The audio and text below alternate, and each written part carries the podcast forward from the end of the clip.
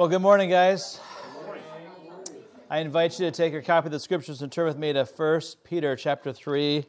Uh, looking at the same paragraph as last week, 1 Peter 3, verses 13 through 17. We had a lot of uh, kind of introductory stuff to talk about uh, to acquaint ourselves with this text.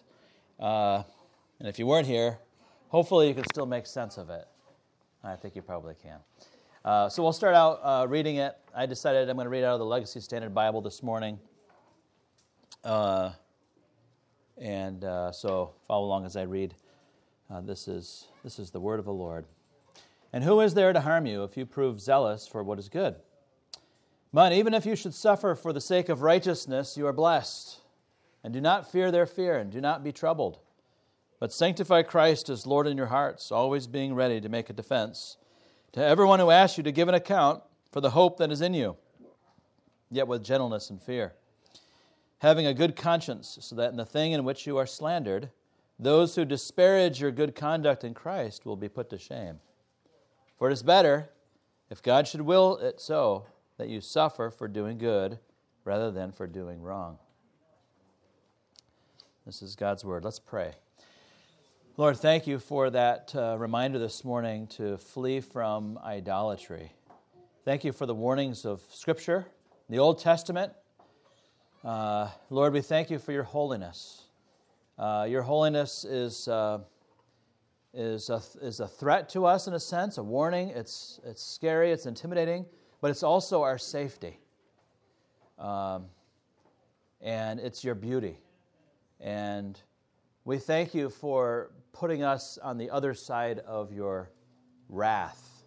Yes, we have no wrath to fear as your people because Jesus Christ has absorbed all of the wrath that was destined for us. We were at one time children of wrath, even as the rest of mankind. But now we've been ransomed, we've been justified, declared righteous in your sight, and now we're accepted by you.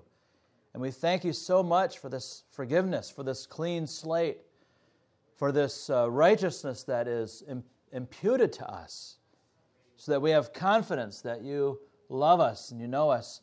But it's also a confidence that you will discipline us if we, if we continue in sin and embrace that sin and hold on to it. We thank you that your character is unchanging and you're dependable and we praise you for your holiness. We thank you that you won't allow us to continue in, in sin and in unholiness. We want to be holy. We want to be pleasing to you, to bring you pleasure with, uh, with what we believe and what we think and what we choose and what we do, and what we say. And so we thank you for your, your, uh, your love which is a purifying love. Um, and your undeserved favor takes a different form, a different look when we continue in our sin. Uh, it means that you will discipline us and you'll correct us, lovingly correct us. You'll discipline us that we might share in your holiness. Uh, for without this holiness, no one will see the Lord, as the writer of Hebrews tells us. And so I pray that you'd help us today to respond to your word and not just be a, a hearer of the word, uh, but also a doer. So help us, Lord, to look at ourselves in that mirror and to prayerfully discern where there is idolatry, where our hearts are craving evil things. Uh, things that are evil because, because we put them too high uh, in our hearts and we consider them to be more important than you. Show us those things that we might turn from them. Uh, I pray that you would help us to have the kind of relationships with one another, with our brothers and sisters, that we would really talk to each other about these things and uh, ask good questions probing questions out of love and with gentleness, that we might help one another to identify that idolatry, uh, not, not probing questions out of self righteousness, but out of humility and love, desiring that we all would be pleasing in your sight. For you care about our personal holiness and our corporate holiness. Uh, and it's all about your glory. So, and even as we go through this text this morning, uh, you, you have that same challenge to us to care about our, our holiness. Uh, so help us, Lord. Teach us. And we pray this through Christ. Amen. Okay, so uh, last week we studied this uh, paragraph. We saw Peter's beginning a new major section. Uh, it's a little bit difficult to discern this change in the section, but he's focusing more specifically, more directly on persecution and preparing us for it or equipping us for it. Uh, and certainly we need to be prepared about it. And sometimes maybe we uh, isolate ourselves, we feel somewhat isolated from the world and from persecution, and we forget that it really is supposed to be, uh, even by God's design, part of our lives, right? John 15, verse 20. Uh, Jesus said, Remember the word that I said to you, a slave is not greater than his master. If they persecuted me, they will also persecute you. 2 Timothy 3:12 Paul says indeed all who desire to live godly in Christ Jesus will be persecuted. Paul says to the Philippians chapter 1 verse 29 for to you it has been granted for Christ's sake for his sake for his honor for his glory it's been granted to you not only to believe in him but also to suffer for his sake. It must be so. We must then be equipped for it. And we're reminded that, because we, sometimes we hear those pastors and we're like, well, I don't know that I've experienced much persecution. But that persecution, it doesn't mean that we're taking a physical beating or that we're being martyred, right? But it can include insults and people saying things that make us feel shame. We feel embarrassed. And so there's pressure to not uh, speak the truth or to live a life of faithfulness to God. We want to compromise in some ways. And so uh, there's that kind of persecution. And so Peter, uh, he gets right to the point here and tells us how uh, we should be, how can we, we can equip ourselves or what it means to be equipped to live in a hostile world. And chiefly, he says in this paragraph, we must hallow Christ. And none of our translations use the word hallow. Uh, but I kind of wish they did. Uh, they use the word sanctify, sanctify Christ as Lord in your hearts. Or the ESV says, honor Christ, the Lord, as holy. Okay? Well, honor as holy is how they're translating the word that I'm saying. Uh, I would translate it as hallow. Uh, sanctify is the way it's normally translated in the New Testament. But I, I like the word hallow because when we use the word sanctify, it means to make holy and we think of taking something that's sinful and changing it and making it holy. But if we're talking about making Christ holy, then it sounds kind of weird to talk about making him holy because we don't change him and he's already holy, right? So we're talking about how we think of him and uh, uh, how we're affected by him and how we treasure him and delight in him and so forth. And so that's why I would use the word hallow because even though it's an uncommon word, we always use it when we think, Hallowed be your name, your kingdom come. We know we're talking about exalting God and his name. And so, and that's what Peter has in mind here uh, when he says in verse 15, in your hearts, honor Christ the Lord as holy. That's the ESV. Or in your hearts, that's, this is where it happens. And not in Christ, uh, sanctify him, but in your hearts. This is where the the honoring happens or the sanctification happens or, or the hallowing happens. It's in your heart. So we're not changing Christ, we're not making him more holy, but making him more holy in our thoughts. In our thoughts, we think of him as unique and set apart. Uh, on the highest place, the highest pinnacle in our hearts, he's our treasure above all, and he's unique in that way. So uh, you know, this is not just a, a prayer. Uh, it's not. It's it's a task. It's it's a personal responsibility. It's an action. That's your chief task to to set Christ apart from everyone and everything else. Uh, set him apart in your hearts as unique and exalted above all. Um, Peter has called us to magnify uh, or to display his glory in the way that we live our lives. He's called us to that in this text, in this book. But now he's saying you can't make any progress in that without actually, in your heart first, as a priority, loving Christ and treasuring him. If he's not your treasure, you won't be able to have actions that, that, that reflect that, that he's your treasure. It has to be real. You have to fear him and only him. So that's what these suffering believers needed to do. If you want to prepare yourself for persecution, keep, keep yourself from caving under the pressure. The most important thing that you need to do, the priority, is to love Christ above all, to treasure him, and to count him as holy. Bow before him in reverence. And uh, Peter, uh, when he says it, uh, these aren't really his words. He's stealing. He, didn't, he doesn't have to footnote, I guess. They didn't have the same rules for footnoting. But if I were writing a paper uh, for seminary and I worded what he said, I would have to footnote it and say, this is coming from Isaiah 8, 11, and 12.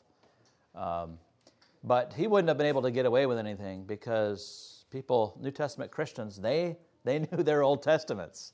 So they'd know immediately, ah, he's, he's taken Peter or taken Isaiah's words. And uh, so it's an amazing thing that he does that, though, because there in Isaiah, it's Yahweh speaking.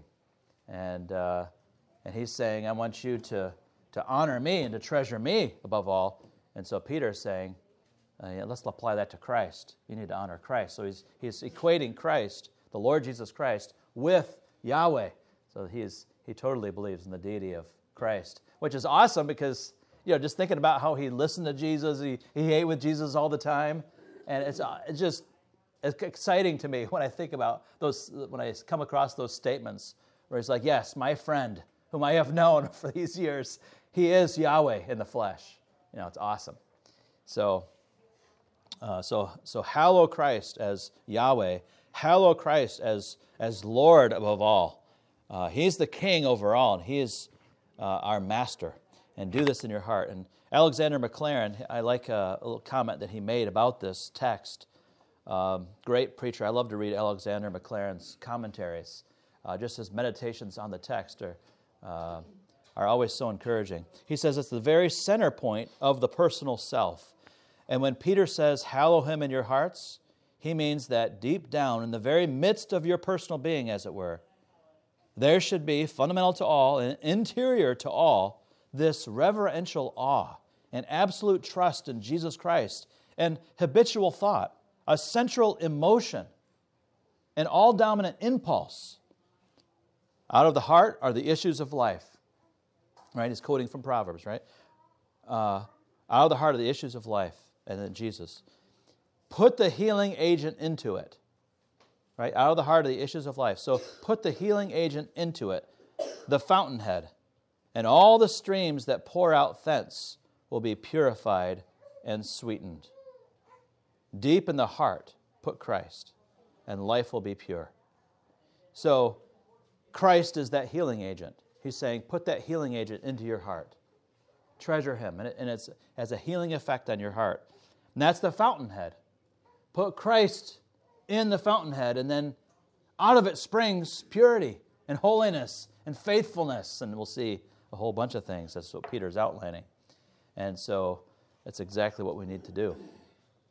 So Peter's challenged us to live to display the glory of God's grace, but lest we think that we can just check that task off our list every day like every other task, he tells us it begins with true worship and love and reverence for Christ. You live in a hostile world, and the only way you are going to make it is to hallow Christ. Um, so we're almost ready to state the main idea of the passage. I didn't even give it to you last time. It's in that box, right? Uh, almost ready to state it, but we have to see how all this relates to hope because Peter sees these as interrelated. And I think we can see that, right? If Christ is our greatest treasure, and He's the Lord over all. He's the most awesome. He's the one we fear. Well, He's the one that is our hope. We hope in Him. He's our confidence, right? We can see how those fit together, but look how Peter fits them together in verse 15. He says, In your hearts, honor Christ the Lord as holy, always being prepared to make a defense to anyone who asks you for a reason for the hope that is in you. Yet do it with gentleness and respect. So honor Christ, the Lord is holy, exalt Christ in your heart, always being prepared to make a defense. Get ready to, to, to answer people's questions when they come to you and ask you. He could have said it this way when they come to you and ask you why you're exalting Christ as Lord in your hearts. But he doesn't say it that way. He changes it up and gives the equivalent of it. Exalt Christ in your hearts and be ready to answer people's questions when they come to you and ask you why you have this kind of hope. Right? Hope is another way of saying Christ is the highest point in your hearts. Um, so Peter envisions that people will see the hope that is in you. But how can people see your hope? Hope is immaterial. And I think that's what the passage is all about demonstrating your hope, allowing people to see it. So I would say the passage is about hallowing Christ by hoping in Him and helping us to know what that actually looks like. Um, people are going to see our hope and ask us where it comes from, and then we're going to explain our hope. And it's our hope that is going to enable us to overcome our fears and do everything else in this passage. Um, the distinguishing mark of a Christian is to be hopeful. The distinguishing mark of a Christian is to be hopeful.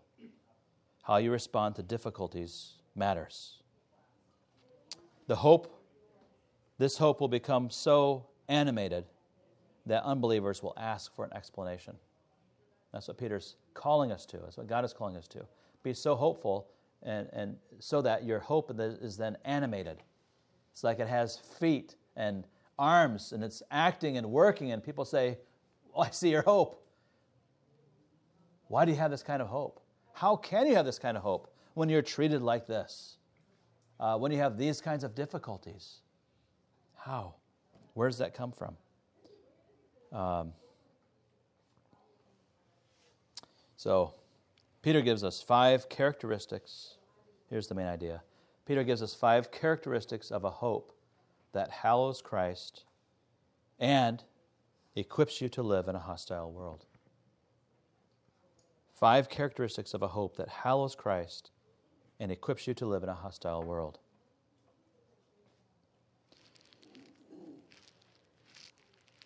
So, Hallow Christ with a hope that, number one, is zealous for good deeds. Hallow Christ with a hope that is zealous for good deeds. Is that exactly how I worded it in that?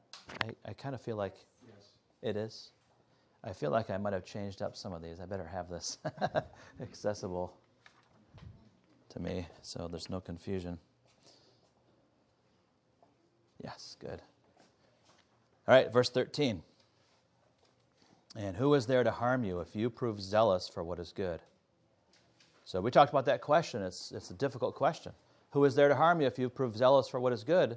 The assumed answer is no one. That's the answer he expects everyone to give. Who is there to harm you if you prove zealous for what's good? No one. And the idea is that, that Peter's idea is that there is, uh, you know, who is there to, to cause you ultimate harm if you prove zealous for what is good? Uh, because certainly there's going to be some harm that comes to you in some sense, even if you are zealous for what's good, right? Uh, he's made that point a, a, a, number of times in this letter. So, what is his actual point? It's who is, who is there to cause you real harm? If you prove zealous for what's good, who is there that can really harm you?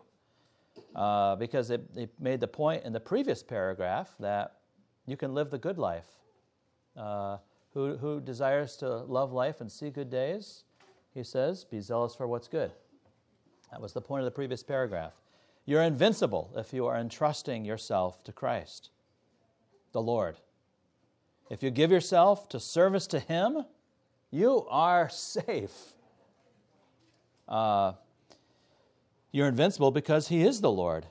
Yes, people can harm you in some sense, and it really does hurt. Insults hurt, slander hurts, physical pain hurts.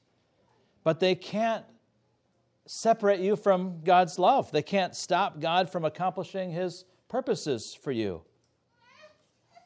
God causes all things to work together for your good. Everything is going your way because Christ is the Lord. And there's no one that anyone, there's nothing that anyone can do to stop that.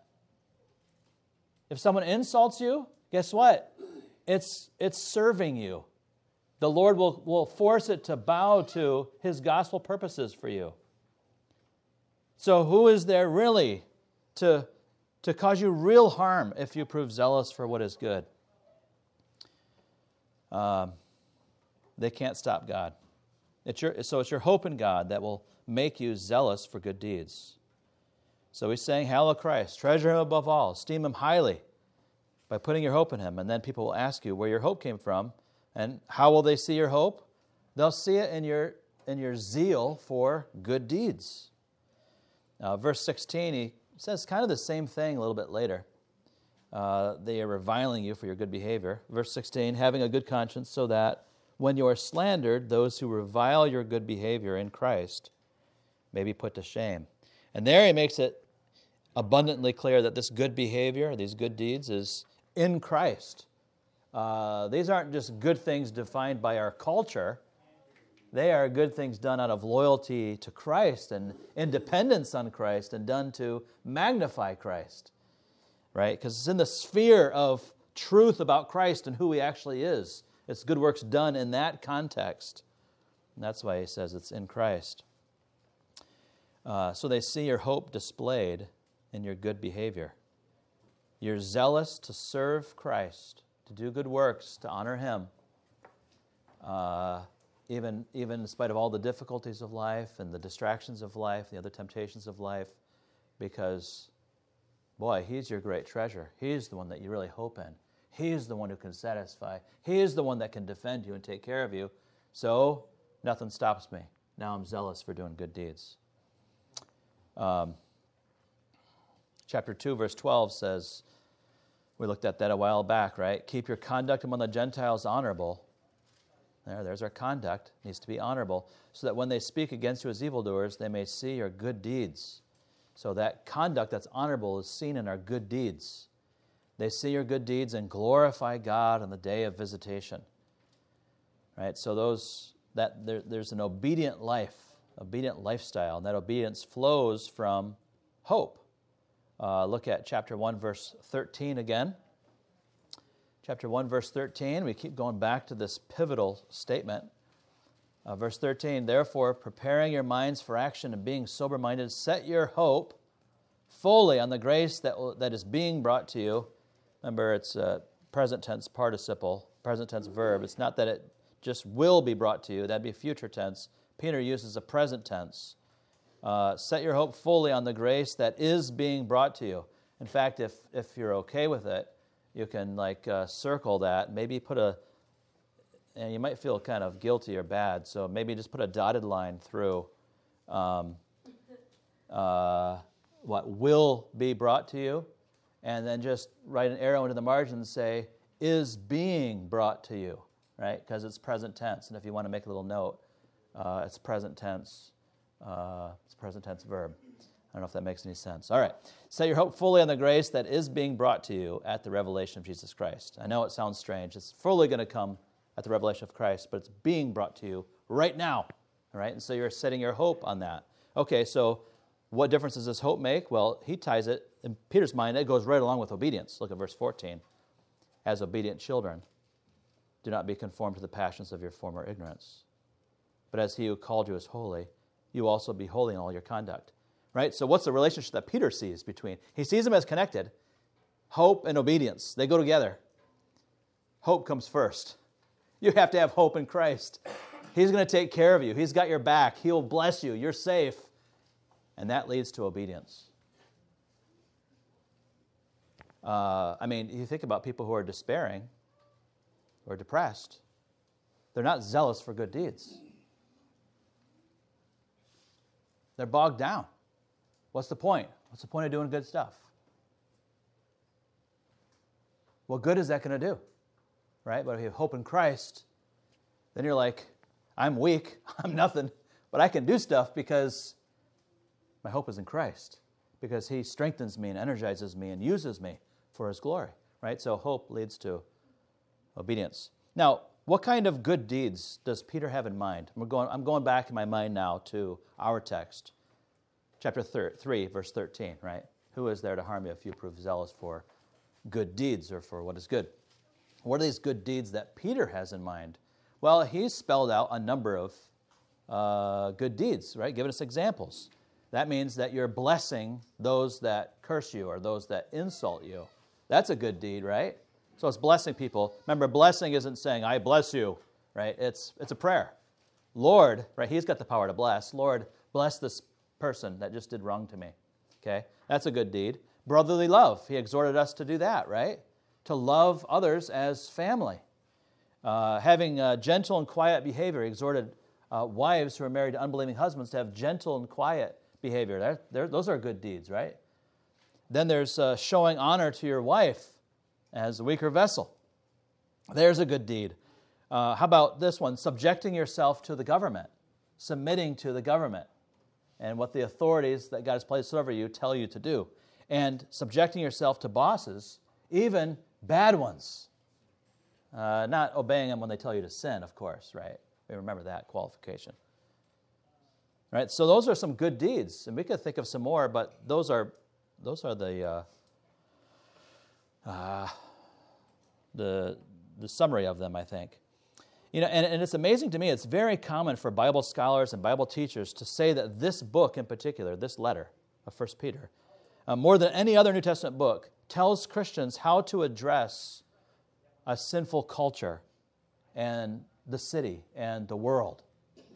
How to live in, uh, in the sinful culture in the city and the world. And what's striking is that Peter never calls us to try to transform the culture.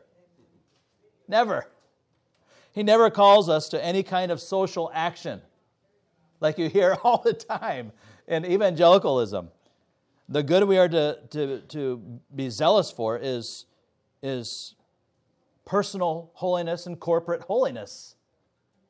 That is the good behavior. Those are the good deeds. Um, it's so trendy to talk about social action.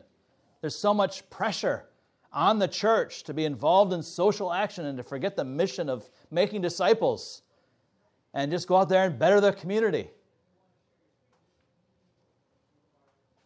But it isn't trendy at all to talk about personal and corporate holiness. And that's what Peter's talking about. And that's how we live out this mission. Uh, with holy lives, we make disciples. And we teach them to observe all that Christ has commanded and how can we teach them how to observe what Christ has commanded other than that we're doing it? We're obeying his commands. We're doing the good deeds that he calls us to and enable others or help others to do that too. All right, so that was just a little side comment. and I just think about social action. There's so much said about that. And, and this is the book they're always saying go to. How does hope lead to zeal for good deeds? Let me ask you that question. Let me throw it out there for you. How does hope lead to zeal for good deeds?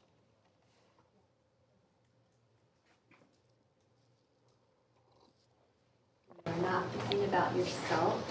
Your needs are supplied by the Lord, so you have an abundance of extra energy to serve. Yeah. That's good. Oftentimes we're just bogged down, feeling needy. And when we're full of hope, hmm, we're, we're done looking at ourselves and what we're missing out on. And so we're freed up, all right, to do good deeds. That's good. What else? It mortifies cynicism. Um, the fact that so many people are like, why, why even try? This is useless. The world is passing away. The world is going to you know where in a handbasket. Mm-hmm. Um, but that kind of cynicism is not exactly what Peter seems to be trying to destroy. Yeah. Yep. We, well, we, we're always asking, what, what good is this? What good is this? What can really be accomplished? And if we're not hoping in Christ, then oftentimes the answer is, I don't know, nothing. Nothing, nothing. What, I, can, I can't make a dent in this, right? But you think of uh, 1 Corinthians 15, is it 58? Uh, be steadfast, and immovable, always abounding in the work of the Lord, because you know that your labor is not in vain. It's not futile, it's not empty, it's not useless in the Lord, right? When we hope in the Lord, we know that He strengthens us, energizes, and, and uses what we do. And so it makes us always abounding. And, and the word abounding is good because it communicates that zeal. We don't just dabble in these things. I mean, when you find that something can accomplish a lot, you like to take all your eggs and put it in that basket, right? And when you're confident in the Lord and you know He uses you and uh, you're His instrument and He's gracious, right? That's part of the hope, right? Yeah, I'm a sinner, but oh, He gives undeserved favor to sinners. I mean, so He's going to use me. Uh, then you want to take all your eggs and put it in that, in that basket, in His basket. What do you want me to do? Because this is exciting. Um, and I think about that when I think of church planting. Like, it just gets me so excited. The Lord will use us to plant a church for His glory. Another lampstand there in, in uh, North Knoxville, and we're a bunch of nothing. We're nobodies. We're so weak and powerless. But uh, in the Lord, mm, our work is worthwhile. It's not in vain. Nothing's in vain. It's not futile. It's not empty. so, okay, good. What else? How else do you think hope generates zeal for good deeds? Anything else come to your mind? Yeah. I would say it's kind of what you said there at the end, last last sentence there is like when you know the end of something, what you're looking towards, um, and how it, it will give you energy, it will give you endurance. And on the flip side, if something that you're working on, uh, either you lose sight of the, your purpose for why you started it, or mm-hmm. maybe you don't even know why you're doing something at all. Your motivation to continue is is fading away. Yeah, yeah. Weariness is something we have to face, and uh, so hope is that is what enables us to overcome that weariness. Um, uh, what's that? What's, I'm thinking of Galatians six. Um, what you reap is what you sow. Uh, Whoever sows to his own flesh will from the flesh reap destruction, but whoever sows to the Spirit shall from the Spirit reap eternal life. Yeah, what's the part about um, don't grow weary in well doing, for in due oh. season you will reap if you faint not. You will reap because Jesus Christ is Lord. You will reap. So, sow, sow. He said, redeem the time because the days are evil chapter before that, he said, redeem the time. We see that, that the days we are in are super evil, so we should be redeeming the time even more. Right. Yeah, it works when you redeem it. Because it makes the lost people, why are you like that? Why, why is your, like you said, your attitude and behavior like that when they literally see the world burning down mm-hmm. around them and they're like, why are you like that? Right. You're not affected by the news and by this. Like you're just yeah walking around nice and calm, and then you're able to tell them. Yeah. So is your uh, hope in Christ, is your treasuring of Christ leading you to be zealous for good deeds? Not just doing good deeds. I think the zeal is significant, right?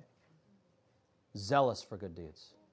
Because zeal for good deeds, I mean, people are zealous for a lot of things, but zeal for good deeds, where do you see that? And why? Why would you do that? When people are doing things with energy, we're always asking, why? Why are you doing that? Why is that such a big deal to you? So let's be zealous for good deeds. Uh, I think that hope in Him also means that we are admiring Him. Uh, and so then there's that, that desire that we uh, imitate Him. Um, so I think that's another way in which it uh, contributes to zeal for good deeds. Second characteristic of hope. Uh, in a world of hostility, you need to hallow Christ with a hope that, number two, counts unjust suffering as a blessing. Counts unjust suffering as a blessing. Uh, Peter says in verse 14, But even if you should suffer for righteousness' sake, you will be blessed. Even if you should suffer for righteousness' sake, you will be blessed. Uh, the, word, the words you will, some translations are you are. Uh, they're not actually in the text. Uh, it just says, but even if you should suffer for the sake of righteousness, blessed. Right? You could say it's kind of punchy. Uh, Peter's it's got some energy here. Uh, even if you should suffer for the sake of righteousness, blessed. right? You should put an exclamation point after that, and I'm sure he's raising his fist when he says it. Uh, the word for blessed is makarios. It's different than the one in the that would translate as blessed in previous verses in this letter. We've seen it before. Uh, the word, the English word blessed, but this is makarios. This one refers to spiritual happiness. It's more along the lines of rejoicing uh, with inexpressible joy from chapter one. And it's the word that Jesus used, and I think that Peter, when he says this, had Jesus' words ringing in his ears, Matthew 5, 10 through 12. Blessed, or Makarios, blessed are those who are persecuted for righteousness' sake, for theirs is the kingdom of heaven. Blessed are you when others revile you and persecute you, and utter all kinds of evil against you falsely on my account. Rejoice and be glad. There he doesn't use Makarios, but he puts in there a substitute, which I think means the same thing. Rejoice and be glad. And he's got to stack up two different words to intensify the idea, because that's the idea behind Makarios. Rejoice and be glad, for your reward is great in heaven. For so they persecuted the prophets who were before you. So if you do suffer for doing good, rejoice. See your place of privilege and enjoy spiritual happiness. So, how is one blessed? If you suffer for the sake of righteousness, how are you blessed? Why should you be spiritually happy? What do you think? Because you're taking on the characteristic that Christ um, left for us as an example. Yes. Yes, being like Christ. That's amazing Yeah. that we could ever be in that position. Likeness to Christ. It's awesome. Yes, that's blessing. What else? I was gonna say, I think it confirms certainly what's written in Scripture. And so that would be a confidence to you that Yeah. I'm doing this, this is what Scripture says is gonna happen, it's actually happening. Right. Yeah, all according to plan. Divine, divinely ordained plan. That's good. What else? Romans 8:18 For I consider that the sufferings of the present time are not worthy to be compared to the glory that is to be revealed to us. Yes. Yeah, you think of that comparison. And so it lifts your uh, perspective, your view of the glories that will come. If only we could get that, make that connection in our hearts, in our minds. Suffering, oh my goodness, glory is going to be so awesome. but we should. Scripture makes that connection over and over again. Yeah, that's good. Eh, What else? So what I think of is we're like the prophets, right? Because he says that. Jesus says that. You're like the prophets. Oh, yeah. Oh, that's right. All the other prophets, they experienced this. And you feel like this camaraderie, and it kind of, it's kind of, uh, kind of the same as uh, saying this is the divinely ordained plan. But I think of how the plan has been executed, and other people have experienced this. God called uh, these other prophets of His, and they were persecuted. And now here I am, continuing in this in this tradition. So I feel this camaraderie, this fellowship. Uh, there's this great cloud of witnesses, which I think the writer of Hebrews is appealing to. Uh, we want that great cloud of witnesses um, to join them. Another one is the anticipation of a heavenly reward. When you suffer uh, unjustly, it's for the sake of righteousness, rewards. Rewards. Uh, there's someone keeping track of that and he doesn't miss out on any of it. He doesn't. He's not. He's not too lazy to take notice of it. Oh, where's my, where's my record? Where's my pen? Oh, I. What? How many times did he? No, it's all charted. I mean, Scripture promises us this. Jesus did. There are rewards, and sometimes I think we, get the rewards we go. I don't know what the rewards look like. Gold coins. That can't be what it is. But who wants gold coins anyway? We don't even want that, right? Oh, I'm going to have a 100 inch TV in heaven. Well, I don't know about that either. Uh, we don't exactly know what it is, but we know it's, there's, it's going to increase our joy, uh, increase our capacity for joy and our experience of joy. Um, in, in the Lord. Did I say that? In the Lord. That's the whole point. Huh? Can't miss the most important part. Uh, increases our joy in Him.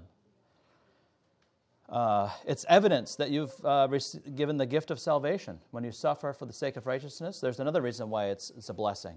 It's evidence that you belong to Him. It's like He's, he's putting His, I don't know, He's putting His mark on you. This one's mine. Uh, and that's exciting. Uh, there's fellowship in the suffering. I think Paul was alluding to in Philippians 3. The fellowship of his sufferings, being conformed to his death. There's a fellowship that we enjoy with the Lord as we suffer together with him. Um, so we, we could say more, I think, but that'll get us to the next point. All right, so in a world of hostility, you need to hallow Christ with a hope that is zealous for good deeds, that counts unjust suffering as a blessing, and uh, that banishes all other fears. That's number three, right? Banishes all other fears. He says at the end of verse 14, Have no fear of them, nor be troubled, but in your hearts honor Christ. So having no fear of them, it's, it's the, it's, that's what it means to honor Christ, and that's what it means to hope in Him. Don't fear their intimidation and do not be troubled. Uh, so here's, here's Peter quoting from Isaiah 8, 12, and 13. verse 14, remember he quoted earlier in chapter 2, so he's been meditating on Isaiah. Uh, Isaiah spoke on Yahweh's behalf to Ahaz, king of Judah, back there in, in Isaiah 8. Uh, Ahaz was fearful and he was hearing a bunch of conspiracies from all the people. And so he made an alliance with Assyria, which was contrary to the will of God. But he was fearful. He heard all these people, they're all conspiring together against me. He made this alliance. He knew it displeased the Lord, but he did it anyway out of fear. He thought the ungodly alliance would make him safe. Ah. But isn't that what we do in our sin? I thought if I could just have that thing, even though it's unwise to purchase, I thought if I could just have it, then, then I would be satisfied. No, it never works that way. Uh, Isaiah 8, 12, and 13, you are, you are not to say, it's a conspiracy in regard to all that this people call a conspiracy. And you're not to fear what they fear or be in dread of it. It is Yahweh of hosts, whom you should regard as holy. And he shall be your fear, and he shall be your dread. So regard Yahweh, or Jesus Christ, as holy. Set him apart from the others. Fear displeasing him more than fearing other nations, right, in Ahaz's case. You think you're safe with an ungodly alliance, even though you disobey the Lord who is holy? But Ahaz had put up on the pedestal in his heart other nations and what everyone else was fearing. And we can do that. And this is the importance of biblical fellowship, isn't it? We always talk about the things that are really important to us. Well, be careful how you fellowship we talk about the things that are, we're afraid of. Everyone does.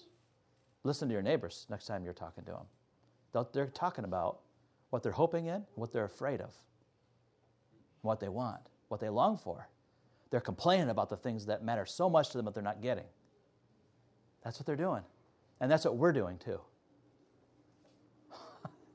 so we really need to sanctify Christ as Lord in our hearts, right? And hallow Him. Because then when we talk about him, we'll talk about how he's awesome. We'll talk about his promises and how he's been faithful, right? And how it's right to put hope in him, how he always comes through. Let me share with you how he answered this prayer, right? And these are the things that are exciting to us. And what happens is we start sharing other people's fears fear of Christ, right? A holy reverence for Christ. We start hoping in him the way others are.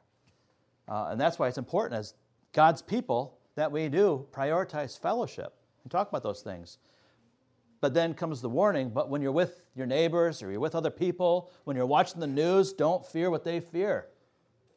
Stop, stop dwelling on all the conspiracies. We're not afraid of all those things. We know the Lord, right? So, Uh, don't be afraid of the sorts of things that men threaten you with. Instead, fear, fear the Lord. And number uh, four. In a world of hostility, you need to hallow Christ with a hope that, number four, elicits and provides a reasonable defense. Elicits and provides a reasonable defense. Uh, verse 15, but in your hearts, honor Christ the Lord as holy, always being prepared to make a defense to anyone who asks you for a reason for the hope that is in you, yet do it with gentleness and respect. Right? So we're looking at the second half of that verse where Peter says that this hope in Christ or treasure in Christ, it elicits uh, and provides a reasonable defense. So your hope must be visible so that it elicits a defense. It causes people to wonder what drives you so much so that they ask about what makes you tick. And so you give a defense. The word for defense is apologia uh, in the Greek, which we get our word apologetics from it. Apologetics is a defense of the faith. It sounds like we're making an apology uh, in the sense that we're, make, we're asking for forgiveness for something, but that's not the idea at all. The word was used to describe the work of an attorney uh, when he makes a case in court and he argues a well reasoned case and he's persuasive. That's what apologetics is being persuasive, uh, making a, uh, a well reasoned case for something. In this case, for our hope. Oh, make, putting our hope in Christ is the only thing that makes sense. Right? So you're offering this defense to those who would ask you to give an account for the hope that's in you. The reason or the account speaks of a logical reason. Give a logical reason for your hope. Prove the case that God is worthy of your hope. That's what Peter's saying to do. Be ready to do that. Prove that it makes sense to put hope in Christ, to put all your weight on Him and His promises. When someone says, Why do you hope in Christ for your salvation? Don't say, Oh, I don't know. Everybody believes in something, don't they? well, I guess that's just the way I was raised. Of course, we wouldn't say that, right? But we've heard others say that, that profess faith in Christ, and they answer that way. I figure, what have I got to lose? If you're wrong, you go to hell when you die. If I'm wrong, I guess I'll still be okay. I've heard I heard people, I've heard Christians say that. Have you heard Christians say that before? It's Pascal's wager. That's what it's called. Yeah. Uh, that's an unfounded hope. It's not grounded in the promises of Christ. It doesn't value the word of Christ. It doesn't attribute authority to Christ. Uh, someone else may say, I've weighed the evidence and it just seems to be the most reasonable. Let me give you all the evidences of it. And then you weigh the evidence. Um, just the, the pop, more popular way to do that is try, try Jesus. Um, someone says, I see you're zealous for good deeds. I wish I had that kind of motivation. What, what compels you to live the way you, you do? Don't say, hey, I, know if I treat people well, eventually it'll come back to me, and I'll be treated well. That is proverbially true, right? I read that passage from Proverbs 18 last week. It's proverbially true. But that's not the answer they need to hear, right? That's not why you're doing it. Um, well, society just won't work if we are if we're all selfish. I'm just doing what I can. Right? There's so many so many ridiculous things that people say, and maybe we'd be tempted to to say. Um, but the remedy is to hallow Christ by hoping in Him. Don't just plan out what you're going to say. Go ahead and do that.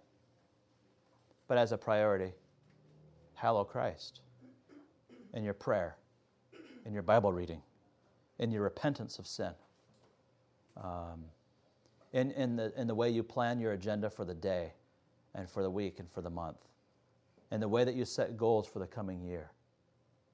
Hallow Christ right? Do it in those ways. Hallow Christ. And then you'll be ready. Um, how do you defend the faith? You don't need to rehearse and practice complex arguments to be faithful.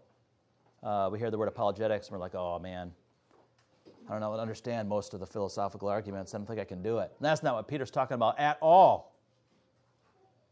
You don't need a PhD in Christian intellectual thought. What do you need? You need to hallow Christ by hoping in Him. That's what he's literally saying you need. If you sanctify Christ in your heart, you'll be ready. Um, just uh, uh, assume what, what Jesus has said is true. Uh, you're talking to somebody who doesn't believe that the Word of God is true. Right? But don't abandon your convictions and your loyalty to Christ and say, well, yeah, I guess you don't really believe the Bible, so let me go outside the Bible to try to prove to you that you should listen to the Bible. No. You speak as though Christ were true. Don't abandon your hope to try in a way to try to uh, in a way of proving your own hope that it's reasonable to hope in Christ. You're undermining the very point you're making. I don't know if you follow that, but hallow Christ in your heart. Love him and worship him, honor him and cherish him in your heart. People will see it and they'll ask about it. And then uh, you explain from the scriptures why he is awesome. Uh, and you do it with gentleness and respect, he says. Um, that's part of uh, providing a reasonable defense. You do it with gentleness and respect. Our defense will be gentle and fearful if we're sanctifying Christ or setting him apart as Lord, if we're hoping in him. We'll be gentle, right, in the way that we talk with people. And it's the word that's oftentimes translated as meekness. Uh, the meek will inherit the earth. Uh, that's the word for gentle. I like meekness a lot better because there's a different Greek word for gentleness, which is like uh, strength under control. Uh, that's good. That's good for uh, gentleness. But this is different. This is meekness and an exposition of meekness is found in Psalm 37, because Jesus, when he says the meek will inherit the earth, is quoting Psalm 37. And Psalm 37 is a whole exposition of that idea. And there he talks about how you roll your ways, the translations used to say, commit your ways to the Lord, trust also in him, and he will act. Right? And then he says, this is meekness. So we're not all fiery, we're not all agitated, uh, punchy with our words and with our actions.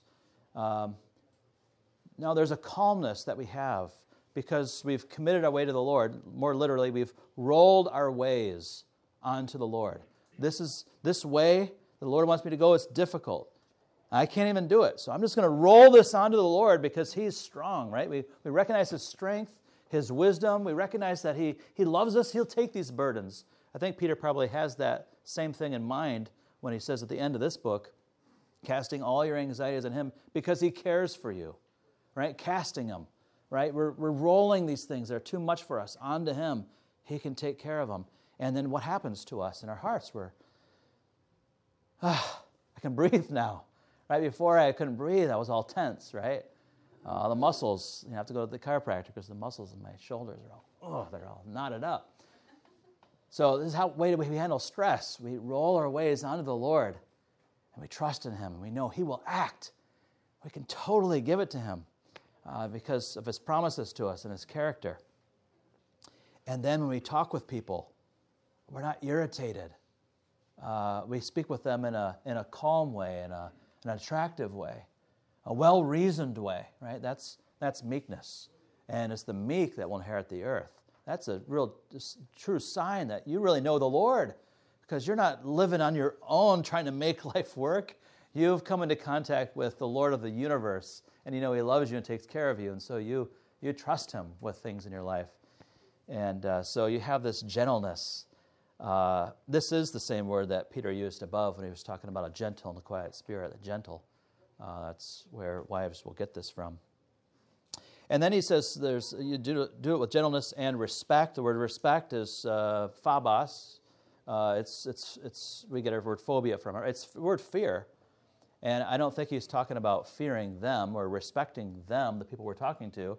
I think he uses it the way he does all throughout the letter of fearing God. And it fits with that word meekness. See, gentleness doesn't necessarily, the normal word for gentleness, doesn't necessarily allude to our relationship with God, but meekness does. Meekness, we see there's a humility there because we see ourselves in relationship to God. We're not going to try and make life work without Him, but we're going to roll our way onto Him, commit our way to Him, be obedient to Him, trust in Him, be loyal to Him. And then that makes us uh, humble before others and not pushy and assertive. Um, and uh, so that fits with fear, right? So we're gentle towards others because of our, our committing our way to the Lord, and we're, we're fearful of Him. Those, those naturally fit together. And I think that's where Peter's going in his mind. So defend the faith. And this is a lot more important than getting your arguments down. It's being well reasoned and gentle because you're trusting the Lord. Uh, you're not afraid of, you know, sometimes you might be afraid. I don't know if I can come up with a way to answer this guy. Uh, he seems like he's come up with better arguments than me. And we start getting agitated and unreasonable. We can't follow what they're even saying, and we don't even respond to what they're saying. We're just irritated. We want out of this conversation. And so, man, we need to hallow Christ as Lord in our hearts. And that's what equips us to, to, uh, to give a defense. All right, the last one is maintains a good conscience. Maintains a good conscience. Uh, this is what this kind of hope does. Uh, you need to hallow Christ with a hope that maintains a good conscience. Verse 16. Verses 16 all hang together. Having a good conscience, so that when you are slandered, those who revile your good behavior in Christ may be put to shame. Uh, so have a good conscience. Uh, a, this conscience is this God implanted ability to distinguish right from wrong, and it's an alarm system, right? When we do wrong, it it sounds an alarm, and we're in pain. Uh, and it's a great blessing to us, right? So uh, don't ignore your alarm system, your conscience. Um, if you do, it can become desensitized. Some unbelievers are completely desensitized. Paul talks about it in Philippians 3.19, uh, talks about in 1 Timothy 4.2. Uh, they're called defiled consciences or seared consciences. And uh, the alarm goes off, but no one hears, or maybe in a sense the alarm isn't going off. Um, now, of course, your alarm system is not infallible. It can be misinformed. It can be overly sensitive, blaring when it shouldn't. Uh, 1 Corinthians 8 and Romans 14 talk about that. Um, it can be underinformed, not really sounding the alarm every time it should. So we should make sense. We should be uh, careful with our conscience. Four, four different uh, ways we should maintain a good conscience. Number one, educate your conscience consistently with the Word of God. Let the Word of God be your guide. Take yourself to the Word, and your conscience will be trained and refined to, to line up with God's Word. Number two, refuse to violate your conscience at the moment of temptation. Refuse to violate it. Uh, Paul says in Romans 14, whatever is not of faith is sin. So if you're going against your conscience, what you're saying is, I don't know that I'm re- really relying on, uh, on what Christ has said in, in His Word but I'm just going to go ahead and do it anyway. I might be veering from his word, and so I'm not relying on him. Uh, I'm going to rely on actually what this guy says or the pressure I'm feeling outside of me. I'm going to rely on that to be my guide. And whatever is not of faith in Christ and his word is sin. So refuse to violate your conscience at the moment of temptation. Number three, repent immediately when there is guilt. Repent immediately when there is guilt. Um, so you keep it sharp don't get used to the alarm going off and you're doing nothing. Uh, you run to Christ in repentance. And then, number four, live a life of integrity before God and man. Live a life of integrity before God and man. Counting on the promises of God to bless a life of integrity. I'm going to do what my conscience says, a conscience trained by the Word of God. I'm going to do that no matter what may come, because I'm going to trust in the promises of God to keep me um, and this is what will enable you to be faithful. Um, and so he says, uh, so that when you are slandered, those who revile your good behavior in Christ may be put to shame. Um, you won't be the one that's put to shame, but they will, because they're on the wrong side of things, and you're on the right side of things because you're following uh, your conscience and living by faith. Um, for it's better, he says in verse 17, to suffer for doing good, if that should be God's will, than for doing evil. Um, and that's what we're going for to suffer for doing good. That's what will be a blessing. That's what will provoke people to ask about our hope. So if you, you know, how do you get to the point where you, you get yourself to do good? It's better to suffer for doing good. How do you get yourself to do good? Well, if you want to change your behavior, you have to change your hope and hope in Christ.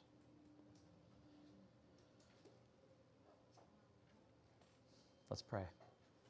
Lord, thank you for your word. Uh, You call us to hope in Christ, your Son. And it's a command, and it's exciting for us to hear such a command because when you call us to do it, you give grace and you empower us by your Spirit to do it. And it is our great joy and our great privilege and blessing to, to behold the glory of Christ in the gospel, in the scriptures, to know him as he is. We are blessed to have that veil removed. We are blessed to understand who he is through the lens of the gospel. He's the one, the righteous one, who died in our place in obedience to you, love for us. Because of him, we're justified, we're sanctified, glorified. He is the one who keeps us, He is the Lord of heaven. He sits at your right hand, rules and reigns over all things for the benefit of the church, for our benefit. There is no opposition that can be successful against him. There is, he, he, he never worries about anything. He reigns in glory. We thank you that we can know him. And now help us, Lord. Help us, Father, to glory in him every day, to delight in him, to hope in him, that we may be equipped to live in a hostile world. We pray this in his name. Amen.